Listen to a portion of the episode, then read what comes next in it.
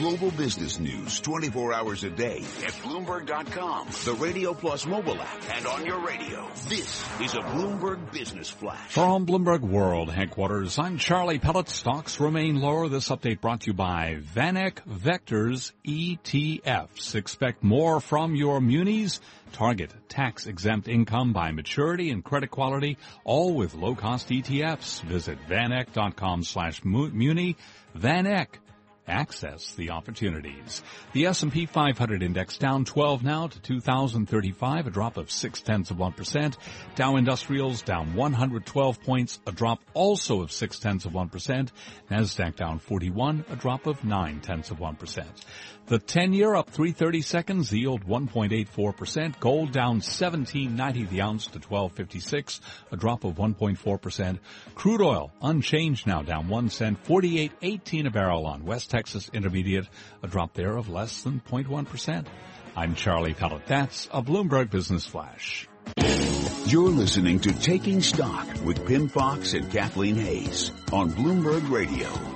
Brexit. Yes, there is a referendum scheduled for June the 23rd in the United Kingdom to find out whether the United Kingdom will remain part of the European Union. Here to tell us more about Brexit, but also about Europe in general and perhaps a growing fatigue in Germany. I want to welcome John Micklethwait. He is editor-in-chief of Bloomberg Editorial. John, thank you very much for coming in. Just give us the outline of your piece because you speak about this growing fatigue at the heart of Europe. What does that mean? Well, there was an element of, in this piece of being a kind of postcard from a place. I went to um, I went to Berlin, and what struck me, not having been there for about a year and a half, was just that sense of tiredness. And it's partly that Merkel has been the leader for a very long time. But Angela it's also Merkel, the Chancellor. Angela Merkel, the yes. Chancellor. And, but it's also actually just a sense of exasperation, I think. The, the Germans have been trying to lead Europe in a very reluctant way anyway.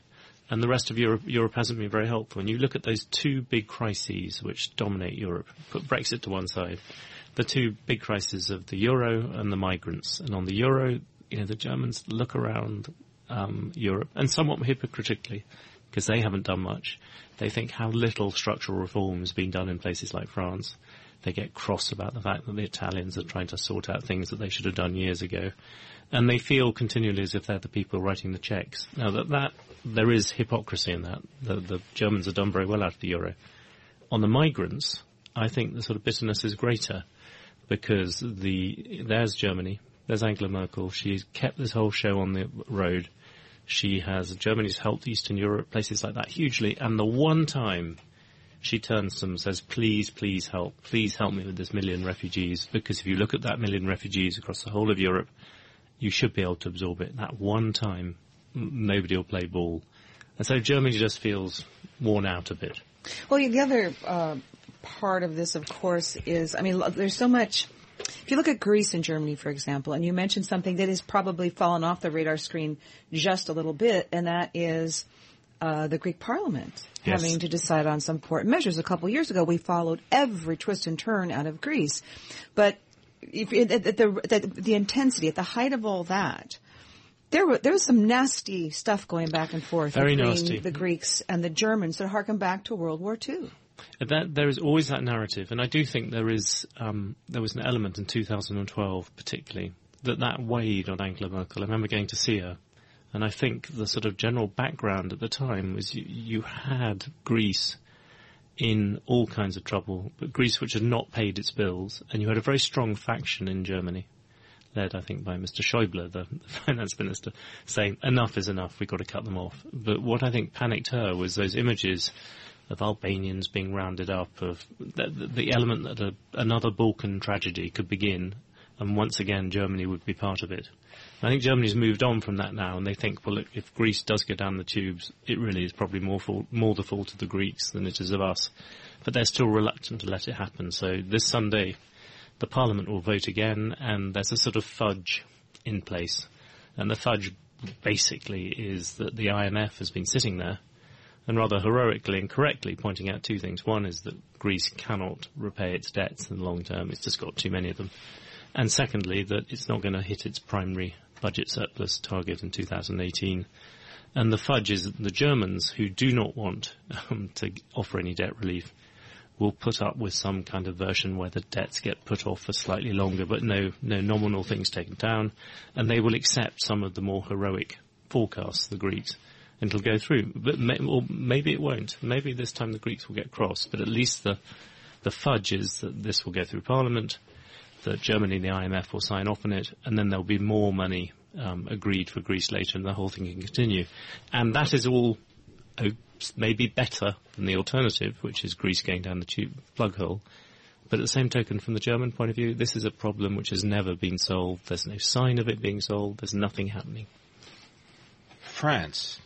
And is there, I think, of, is France a ball and chain when it comes to I think France Germany is, or trouble and strife? I think two things. I think historically, France and Germany were the people who drove along the, uh, the euro, with the British as a somewhat reluctant, rather annoyed backseat driver heckling. Um, n- now what's happened is that you have, particularly in the shape of Hollande, you have a leader who is barely able to reform anything. And the Germans are just getting bored of it a bit. You know, they, they, again, there is hypocrisy in this. Merkel actually has not done much structural reform herself. It was all done by Gerhard Schroeder, Schroeder her predecessor. But by any measure, the German economy is a much more competitive outfit than the French economy. The France, France has all these issues which it really hasn't begun to tackle. The labour laws, all the different things, the regulation, and which the Germans know they should do. And it annoys them that the French haven't done things and the French tend to hide behind other bits. And it's again, it's another source of frustration. And actually, in this article, what I speculate is that what might conceivably happen is that Brexit, the very thing that, that Angela Merkel most wants to avoid, because she is frightened that if she loses the British as the other great liberaliser, or as the, not the, the main liberaliser in Europe, she will not get the reforms she wanted. Oddly, if Brexit were to happen, that's just the kind of explosive thing which might just push Germany one last time to go back in there and try and reform the Central European institutions. And of course, we are speaking with John Micklethwait, had a Bloomberg editorial in his Bloomberg View piece, "The Growing Fatigue at the Heart of Europe." As a Brit, what what what uh, do you make of the the real possibility that Brexit could happen? Although some of the latest polls are showing that where it looked there might be a majority to leave, that has shifted again, and now the majority wants to stay. The majority, most of the polls show that the majority wants to stay, sometimes by narrow margins, a couple recently by quite large margins, which have affected the pound. But, and this is a crucial thing, is that none of these polls mean that much unless you begin to overlay them with demographic things. Because the biggest divide in Britain, and I'm quoting numbers which is about a, a week old, are between the old and the young. And the old, overwhelmingly, around 57%, 60%, want to leave and the young overwhelmingly want to stay, again around 57, 60%. And the interesting thing on this, which is just a huge factor, is that the old vote and the young don't. So even if you have polls saying that there is a voting intention to, to stay, you have to add that element of, um, of, of cynicism about it, or, or worry. And also women, actually, interestingly, have yet to make up their mind in many cases. The the video, I'm sure there have been lots like this, of, of Nigel Farage. Uh, he's a former commodity broker, British politician. It was all over YouTube. I'm thinking of that, that anti-German vitriol.